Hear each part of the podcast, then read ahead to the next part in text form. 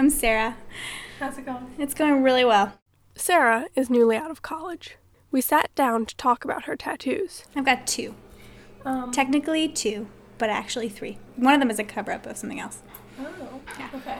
So that's really interesting. I know, intriguing, right? The first tattoo I got, I then covered up, so you can't see it anymore. My very close friend slash my ex boyfriend that I had broken up with a few months before uh, committed suicide. So I wanted to do something to commemorate his loss. And I ended up with something that I knew immediately after I got it, I wasn't happy with it. It didn't look good. It wasn't aesthetically appealing, and to me, the aesthetic is really important. But, you know, they say grief really makes you blind to a lot of things that in the rest of your life you consider important. So I did something that I later on regretted, which, you know, my mom told me that I would and didn't listen to her. And once again, I should have listened to my mom. So uh, for about a year, I had something that I didn't really feel like represented him well. People would ask about it, and I would be embarrassed to tell about it, not because I didn't want to talk about him, but because I didn't like the way that it looked. I thought it looked really, really lame. So I eventually ended up getting it covered up with something else that also represented the same thing to me, you know, his loss, my relationship with him, but in a way that I thought looked better that I was proud to show people and talk about. Having a tattoo that is beautiful was an important part of honoring him to Sarah. But before she learned that, she got a tattoo that wasn't right. I could just barely see it, but only when Sarah pointed it out and I was looking very closely. This word right here, which is carry, mm-hmm. which is in his handwriting, which I got basically stenciled on uh, from a note that he wrote me from that E. Cummings poem that everybody gets. I carry your heart in my heart, I carry it with me. Uh, this bird, which, you know, it's a bird. I mean, it's as corny as you can get. And then a couple of stars, which his twin brother drew this one for me.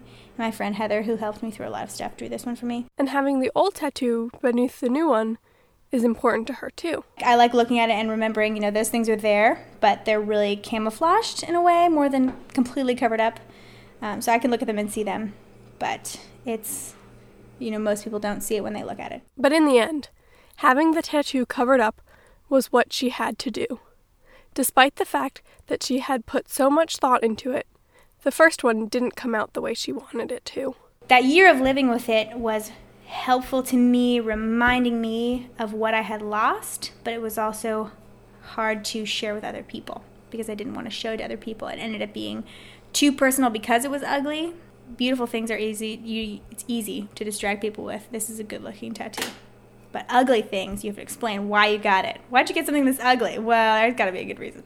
Now, Sarah doesn't have to look down at her arm and see something ugly. She knew that getting it covered up, even though it was hard in some ways, was ultimately the right thing to do. When I got it covered up, I was with my best friend who drew one of these original, you know, little tidbits that was in the original one. And she she was like, "This is a good idea." And now what I've got to cover it up is totally him. It's a peacock, and um, he was totally that way. He was totally flamboyant out there. We went to the zoo. We saw peacocks. That kind of thing. That the more vague symbolism that makes you remember something without being without hitting you in the face with it. That doesn't have any words that could be anything. To me, that's more meaningful because that way you don't have to tell a story to everyone. You can tell it to the people you actually want to know about it. Sarah also got the tattoo for herself, just as much as she did for anyone else. So, one of the reasons I got a tattoo in the first place is because I am usually, in the rest of my life, a person who throws a lot of things away. I mean, papers, photographs, sentimental objects, I just throw it, I throw it away. I'm not sentimental, I don't like to keep stuff. I'm not nostalgic. I like to purge, to get rid of things, slim down, minimalize. And when I decide to get something inked on my body, it's something that I need to be permanent, that I can't throw away, that I don't want to lose. So when Ian died, I knew that my feelings were real, but that they also were impermanent feelings. Accepting that your feelings are not always going to be the same. You know, it's hard to accept sometimes that you won't always be as sad. I'm not as sad now that he's dead as I was when he first died. And it's it can be hard to accept that. But having a reminder of not only him, but the feelings she had is an important reason why she chose to have something on her body forever. I guess for I guess for my second piece, I was really looking for something that had less concrete symbolism. Let's talk about her other tattoo. This tattoo is a funny story, which is When she went to Paris to study abroad, she had made an appointment with a tattoo artist whose work she really loved. But on the day she was going to get one from him, his studio called me and said, you know, he's throwing up, he's at home sick today, you can't get any work done by him. And I just wept in the street. I was so disappointed. and so she couldn't get a tattoo from him. After that, she was going on a backpacking trip around Europe. I landed in Amsterdam with a couple of my very close friends, and they basically said to me, "We need to find you somebody to do this. We need to find someone to do this work." And I was like, "No, I've been. I just want this one guy. You know, I've been planning this for months." And they're like, "We'll find somebody." And we did. We we basically just walked into this shop and talked to the guy for a couple minutes. And I said, "Listen, I want something black and white. I want something with geometric shapes. I want something with one organic shape in it."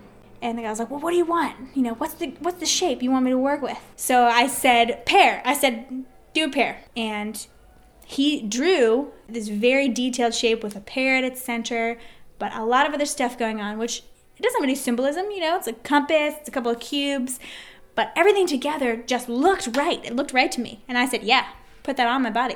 Do it. I'm ready. And I went in the next day and he tattooed it on my arm, and it's been awesome. The only part of that tattoo that does have any meaning to it was the pear. But why? That that time in my life, I was having a really tough time with my own body, with my own physicality. Being around a lot of people who were very thin, blonde, athletic, I went to one of those schools. And um, having a hard time accepting my own, the way that I was, accepting the fact that maybe I was beautiful, didn't know, didn't know what was going on. And um, thought about that a lot while I was traveling abroad and ended up realizing that the pear shape of the way I was was an okay way to be.